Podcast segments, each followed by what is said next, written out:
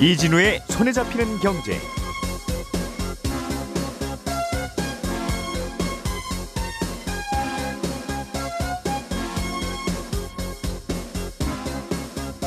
안녕하십니까 이진우입니다. 임대차 3법이 시행되면서 집주인과 세입자가 갈등을 빚는 가장 큰 부분 중에 하나가 집주인이 직접 들어와 살겠다는 이유로 세입자의 계약갱신 청구를 거절한 후에 예, 그 집에 잠깐 머물러 살다가 그 집을 매각하는 일입니다. 그런데 지금 임대차법에는 집주인이 실거주를 어느 정도 기간을 한 후에 그 집을 팔아도 되는지가 명확지가 않아서 현장에서는 논란이 좀 된다는군요. 잠시 후에 이 내용을 자세하게 좀 살펴보겠습니다.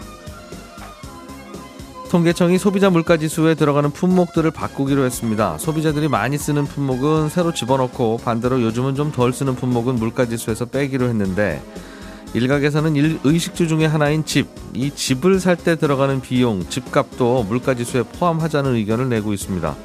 집값을 물가 지수에 포함하면 어떤 점이 우려가 돼서 포함을 안 시키고 있는 건지 이 내용도 좀 들여다보겠고요. 집이 다가구냐 다세대냐에 따라서 집주인이 내야 되는 세금이 꽤 달, 다른데 3층짜리 건물 옥상에 옥탑방이 있을 때 이걸 주택으로 볼 거냐 말 거냐에 따라서 이 다가구 건물이 또 다세대로 분류될 수도 있고 아닐 수도 있다고 합니다. 이게 세금에는 큰 영향을 준다는 건데 어떤 기준에 따라서 이렇게 달라지는지 이 얘기도 좀 들어보겠습니다. 12월 23일 목요일 손에 잡히는 경제 광고 잠깐 듣고 바로 시작하겠습니다. 우리가 알던 사실 그 너머를 날카롭게 들여다봅니다. 평일 아침 7시 5분 김종배의 시선 집중.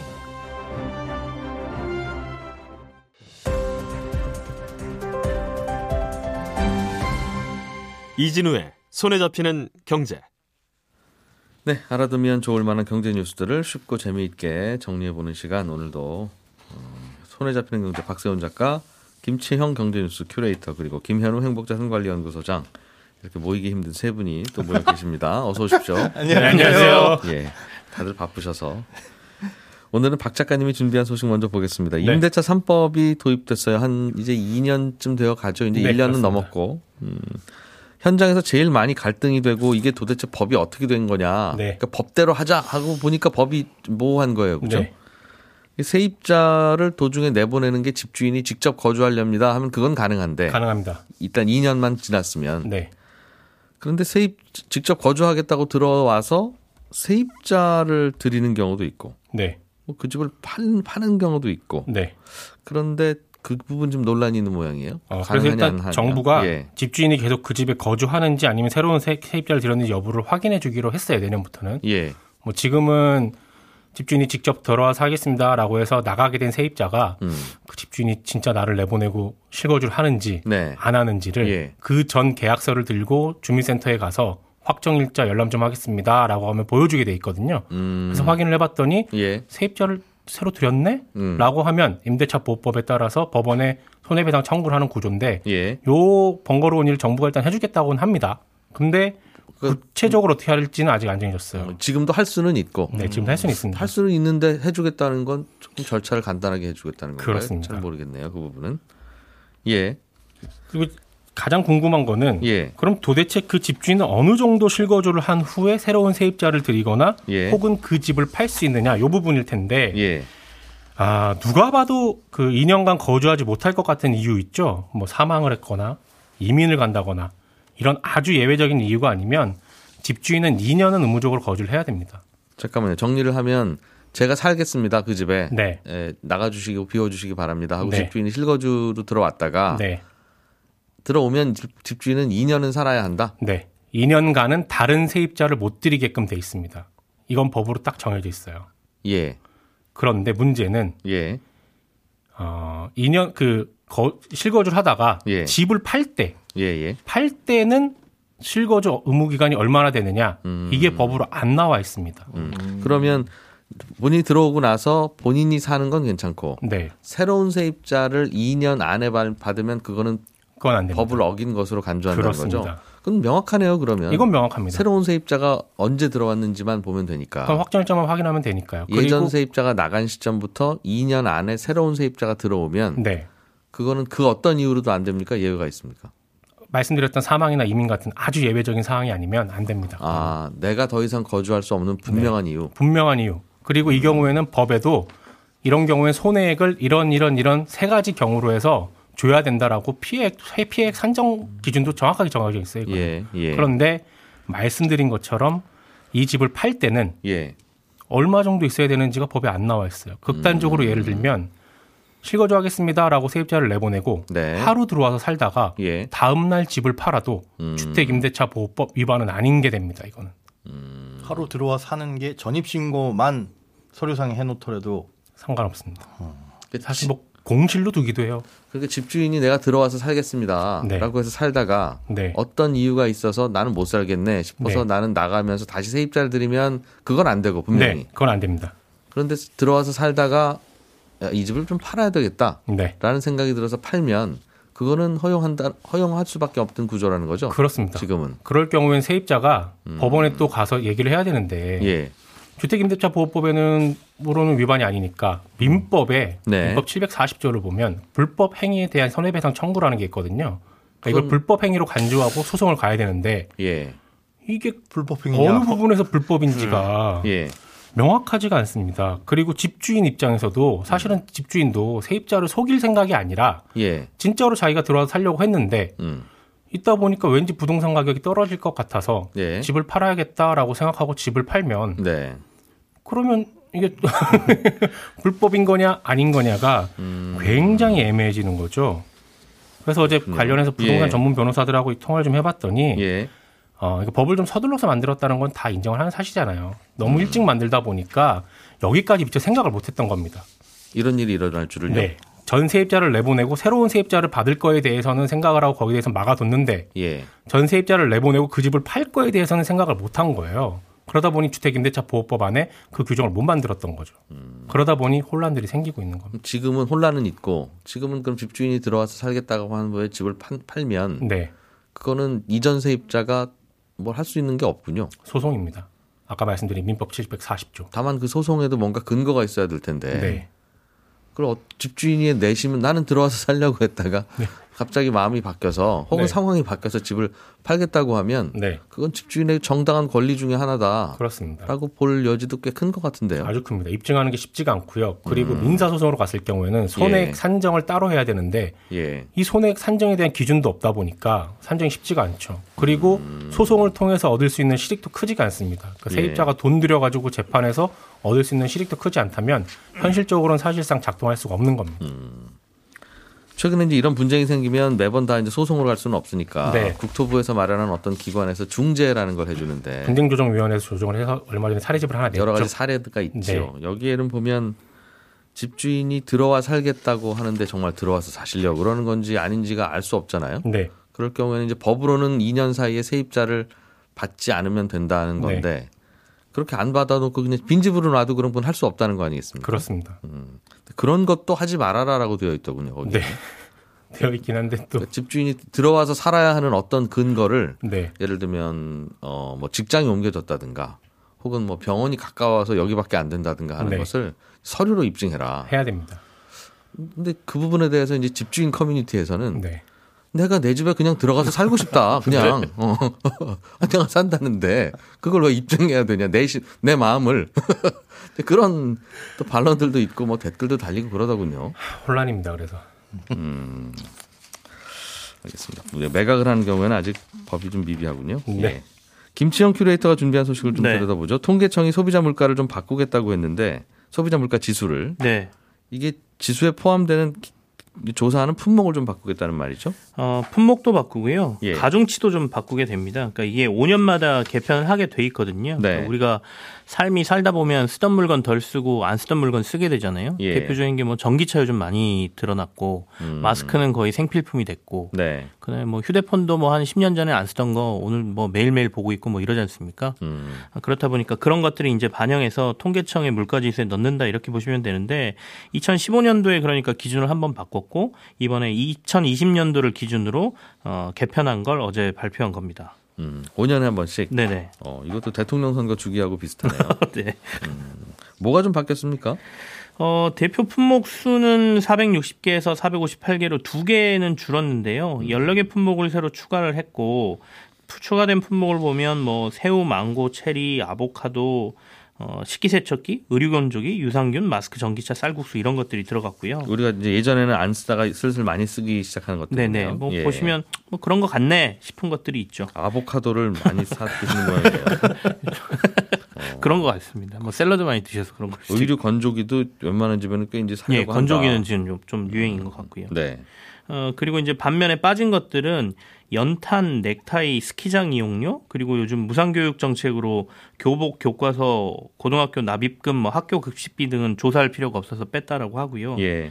어, 그 외에 이제 가중치 변경도 좀 있었는데요. 음. 이 가중치는 458개 전체 품목을 천이라고 보고 네. 그 중에 아까 말, 말씀드린 여러 가지 품목들은 어느 정도의 비중을 거기다 둘 것이냐를 조정하는 것이거든요. 음. 그래서 전체 농축산물의 가중치를 보면 83.8에서 한 6, 아, 83.8로 이전보다 한 6.7% 정도 포인트 정도가 높아졌다라고 하고요. 예, 예. 공업 제품도 한 15포인트 정도가 높아졌고 대신에 전기, 가스, 수도 이런 것들은 최근에 어, 정부가 좀 가격을 억누르고 있어서인지 소폭 가중치는 떨어졌습니다. 예. 그리고 어, 전세 값의 가중치는 54로 5.1 정도 높아졌는데 예. 월세는 거래량이 많이 줄어든 것으로 판단해서 가중치를 낮췄다 이렇게 통계청이 음, 그렇군요. 발표를 했고요. 휘발유 같은 경우에도 통계 기준인 2020년도 당시에 국제 유가가 상대적으로 낮아서 가중치가 하향 조정됐다 어제 음. 이렇게 발표를 했습니다. 넥타이가 빠진 게 저에게 있어서는 굉장히 충격입니다. 그렇죠. 예전에는 이제 비즈니스 캐주얼을 많이 안, 하, 거의 안 이제 넥타이 사는 예. 분들이 없다는 얘기네요. 어, 최근에는 뭐 그리고 신발 가게들 구두 파는 가게들도 많이 사라진다는 얘기가 망고나 아보카도만큼도 안 산다 넥타이를. 네. 아, 알겠습니다. 변할 수 있는 거죠. 예. 어, 이러면 이제 실, 왜냐 왜 이렇게 하냐면 실제 체감 물가. 네. 나는 넥타이를 산, 사지 않는데 넥타이 값이 내렸다는 이유로 물가 지수를 낮추는 게 말이 안 된다. 난 내 피부에는 네, 와닿지 네. 않는다. 이제 이런 거 아니겠습니까? 네, 맞습니다. 자꾸 아보카도 값은 올라가고. 그것 때문에 바꾸는 거죠. 맞습니다. 실제로 체감 물가가 이제 반영이 돼야 되는 거니까요. 아시겠지만 소비자 물가를 가지고 여러 가지를 산출하지 않습니까? 특히 기준 금리를 오르고 내리는 어느 정도의 어, 기준이 되기도 하고 그래서 이 소비자 물가 산정하는 것도 나름 시- 음, 현실 물가를 반영을 해야 된다는 것 때문에 5년마다 이제 개편을 하고 있는데요. 이번에 개편된 내용으로 다시 올해 발표된 물가를 조정을 해보면 올해 소비자 물가 1월에서 11월까지 물가 상승률이 2.3% 나오는데 네. 이게 2.4%로 0.1%포인트 오른다라고 발표를 했고요. 음, 그리고 어, 지난 12월에 소비자 물가 상승률이 굉장히 높게 나왔습니다. 이때 3.7% 나왔거든요. 예. 이게 9년 11개월 만에 최고치를 찍은 건데 이것도 0.1%포인트 오른 개편안을 그대로 적용을 하면 3.8%포인트가 된다라고 얘기를 했습니다. 근데 여전히 현실 물가를 제대로 반영하지 못한다는 얘기가 나오는 게 앞서 이제 저희가 그 집 매각 얘기 좀 했지 않습니까? 네. 그 집값이 부동산 값이 이렇게 많이 올랐는데 아까 전세하고 월세는 일부 반영이 되는데 전혀 집을 살 때 들어가는 비용들 그러니까 이자 비용이라든지 기타 세금이라든지 이런 것들은 물가 지수에 반영이 안 되고 있으니까 이것도 좀 반영해야 되는 거 아니야? 나는 내가 지출하는 것 중에 이게 가장 큰데라고 하는 주장들이 좀 나오고 있죠. 집값. 네. 예를 들면 아파트 뭐 이런 거가 아파트가 20% 오르면 네. 예를 들면 아보카도 값이 20% 오른 것처럼 반영을 하자 그 말인 거죠. 아, 근데 집값을 반영을 바로 하지는 않고요. 예. 보통은 지금 통계청이나 뭐 이런 쪽에서 얘기를 들어보면 어, 그 집을 사면서 받은 대출 이자, 그다음에 네. 각종 부동산 세금, 감가상각비 등을 주, 그이 주택을 소유하면서 이제 일어나는 비용들이잖아요. 네. 이거는 반영할 수 있을 것 같은데 집값 자체를 통계에 반영하기는 음. 조금 무리다라고 얘기를 하고 있고 예. 제가 사실 해외 사례는 정확히 모르겠는데 일부 미국이나 일본에서는 이 집값에 드는 비용을 반영하고 있다 통계에 이렇게 얘기들이 되고 있거든요. 주로 거기는 그 집에 내 집에서 내가 머무를 때내 네. 집에서 내가 살면 실제로 돈 나가는 건 없잖아요. 그렇긴 하나 없다고 볼 수 없는 게 그 집을 만약 월세로 빌려줬다면 들어올 수 있는 월세를 희생한 거니까 네네. 사실상 나는 내 집에 살지만 그 동네 월세만큼은 내가 내고 있는 것이다. 아니면 뭐 이자나 이런 세금을 내고 있으면 그거를 그거를 사실상 거주 비용으로 본다 뭐 이런 개념인 것 같던데요. 네. 우리도 그렇게 가긴 해요. 통계청에서 물가지수 잡을 때 보조 지표로 예. 자가로 살고 있으면 미국에서 방금 말씀하신 그 방법을 쓰고 임대인 경우는 전세금하고 월세 비용을 산정을 해서 보조 지표로 활용을 하고 있긴 합니다. 보조 지표는 물가 지수에는 안 들어가고 그렇습니다. 주지표에는 참- 안 들어갑니다. 참고만 한다. 네. 참고야 뭐든지 할 수 있다. 그런데 그런데 지금 나오는 예. 얘기는 예. 집값 자체를 물가지수에 편입을 시키느냐, 뭐 이자 세금 이걸 편입시키냐 이 얘기가 아니라 예. 지금 활용, 활용하고 있는 이 보조 지표를 주지표로 쓰자는 겁니다. 물가 집어넣자는 거죠. 아, 그럼 이번 이번 달은 소비자 물가가 지난해에 비해서 7.5% 올랐습니다. 네. 왜냐하면 수도권의 아파트 값이 뭐 많이 올라서 그렇습니다. 이런 뭐 그런- 이렇게 설명할 수 있게 그렇습니다. 말이 되는 것 같기도 하고 의식 미국처럼. 가자는 거예요. 미국처럼 우리도 예. 해보자라는 건데 망고도 넣었는데 집을 안 넣냐? 이제 그런 논- 논란이 있을 네. 수 있겠네요. 정부가 좀 예. 부담스러운 게 이게 집값이 들어갔을 경우에 물가 지수가 갑자기 급등하거나 개편됐을 음. 때 이런 것들이 앞서 말씀드린 것처럼 어, 그 기준금리 산정하는데 영향도 예. 미치고 기준금리가 오르게 되면 또 다른 뭐 국민연금이라든지 이런 것들 주는데도 영향을 미치기 때문에 함부로 하지 못하는 것도 분명히 있습니다. 그리고 하나만 더 말씀드리면 네. 소비자 물가지수는 소비자들이 자주 소비하는 물품의 가격 변동을 보는 거잖아요. 예. 여기서 자주랑 소비가 중요한데 통계청에서는 집은 자주 안 사잖아요. 아니고. 그렇죠. 음, 구매하는 1번 자주 게. 안 산다. 예. 2번 소비 개념으로 보지 않습니다. 집을 사는 것은 음. 집은 buying이 아니라 living으로 보고 있는 겁니다. 아니 living이 아니라 buying으로 보는 거겠죠. 아니죠. 투자의 개념으로 보니까 안 넣는 거 아니겠습니까? 아 그렇죠, 그렇죠. 삼성- 투자의 개념으로 삼성전자 주식을 매일 사고 판다고 해서 네네네. 삼성전자 주가가 너무 올라서 비싸졌는데 이거 그렇습니다. 이렇게 해서 물가지수 보기 반영을 때문에 안 물가지수를 하니까 반영을 안 하겠다는 겁니다. 이건 좀 논란이 있는데 토론하면 재밌겠어요. 김현우 소장님, 네. 그 건물 옥상에 옥탑방이 있느냐 없느냐 예. 있, 있는 집도 있고 없는 집도 있죠. 그렇죠. 그런데 이게 중요한 문제예요? 중요한 문제입니다. 이게 1주택이냐 다주택이냐를 가를 수가 있기 때문인데요. 이 다가구 주택과 다세대 주택이라는 게 있잖아요. 네. 다가구 주택은 그 안에서 몇 세대가 살든지 간에 건물 한 채를 통으로 집 한 채. 집 한 채로 보는 거고요. 예. 다세대 주택은 각 세대를 개별 세대로 보는 거죠. 건물 한 채에 집이 여러 채 있는 거죠. 예, 맞습니다. 예. 그러니까 외관상으로 보면 거의 비슷한데 여러 세대가 살고 있는 건물이어도 다가구면 1주택, 다세대면 다주택인데 예. 그럼 다가구하고 다세대를 기르는 이 가르는 기준은 뭐냐? 건축법상 가장 큰 차이는 다가구 주택은 주택으로 쓰는 층수가 네. 3개 층 이하인 거고 예. 다세대 주택은 4개 층까지입니다. 4개 층 뭐 넘어서도 됩니다. 그러니까 음. 지하층이 있으면 이건 또 층수에 미포함되는데 네. 그러니까 3층까지는 다가구라는 거죠. 예. 근데 만약에 3층 다가구 건물에 옥상에 옥탑방이 있으면 이걸 주택으로 볼 거냐? 음. 주택으로 보면 한 층이 더 생기는 거니까요. 4층이라고 보고 예. 예. 근데 이 기준이 건축법과 이 국세청의 판단이 서로 다릅니다. 일단 건축법에서는 예. 어, 옥탑방에 욕실하고 취사 공간이 별도로 없으면 주택으로 안 봐요. 그건 주택이 아니다. 네, 그냥 뭐 네. 창고로 쓸 수도 있다. 뭐 이렇게 예. 보는 거고. 예. 국세청에서는 옥탑방의 면적이 건물 바닥 면적, 그러니까 하늘에서 내려다봤을 때 건물이 차지하고 있는 총 면적 중에 예. 8분의 1을 넘어서면 이건 주택이다.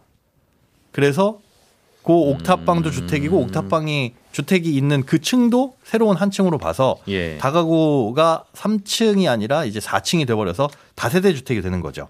음. 그렇게 되면은 한 집이 한 채가 아니라 각 세대별로 네. 여러 채가 돼버리는 다세대 주택이 돼버리는 겁니다. 그래서 이 때문에 옥탑방을 철거해서 이 다가구 주택으로 전환을 하려는 움직임이 크게 늘어날 수 있다는 겁니다. 음, 거기에 그러니까 방이기만 하면 예. 옥탑은 있을 수 있죠. 예를 들어 그렇죠. 계단실 같은 게 필요하니까 네네. 옥상에 저 삐죽 튀어나오는 거 뭡니까 하면 저기는 그럼 옥상 올라올 때 비 맞으면서 올라오라는 겁니까? 이제 할 수 있는 거라서. 네. 그렇죠. 네. 다만 이제 거기에 난방이 들어가는 바닥이 있을 경우엔 어, 그것과 상관이 없어요.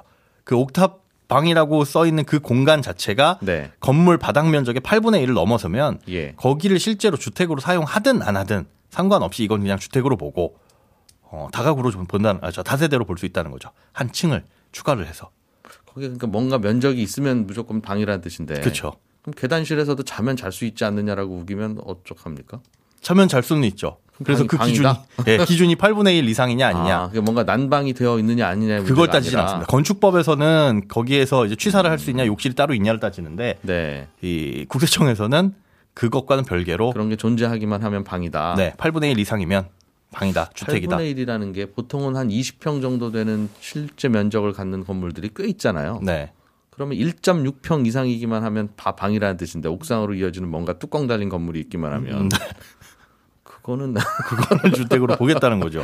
예. 그래서 새롭게 그 옥탑방을 다른 용도로 쓰려고 전혀 네. 주택으로 쓰려지 않고 진짜 말씀하신 그런 용도로 쓰려고 건축을 했다가 그게 한계 층수에 음. 포함돼 가지고 세금 폭탄을 맞을 수 있는 사례들도 생겨나서 이것도 이제 시위를 한 적도 있습니다. 이것도 기준을 명확하게 해야 되겠네요. 예, 그렇습니다. 일단 기준이 다르다는 것도 문제죠. 그러면 그 옥탑방을 철거를 하면 예. 철거를 하면 그 어떨지 모르겠습니다. 아무튼 그게 고민이 좀 되겠군요. 네, 그렇습니다. 예, 저는 잠시 후 11시 5분에 손에 잡히는 경제 플러스에서 다시 한번 찾아오겠습니다. 이진우였습니다. 고맙습니다.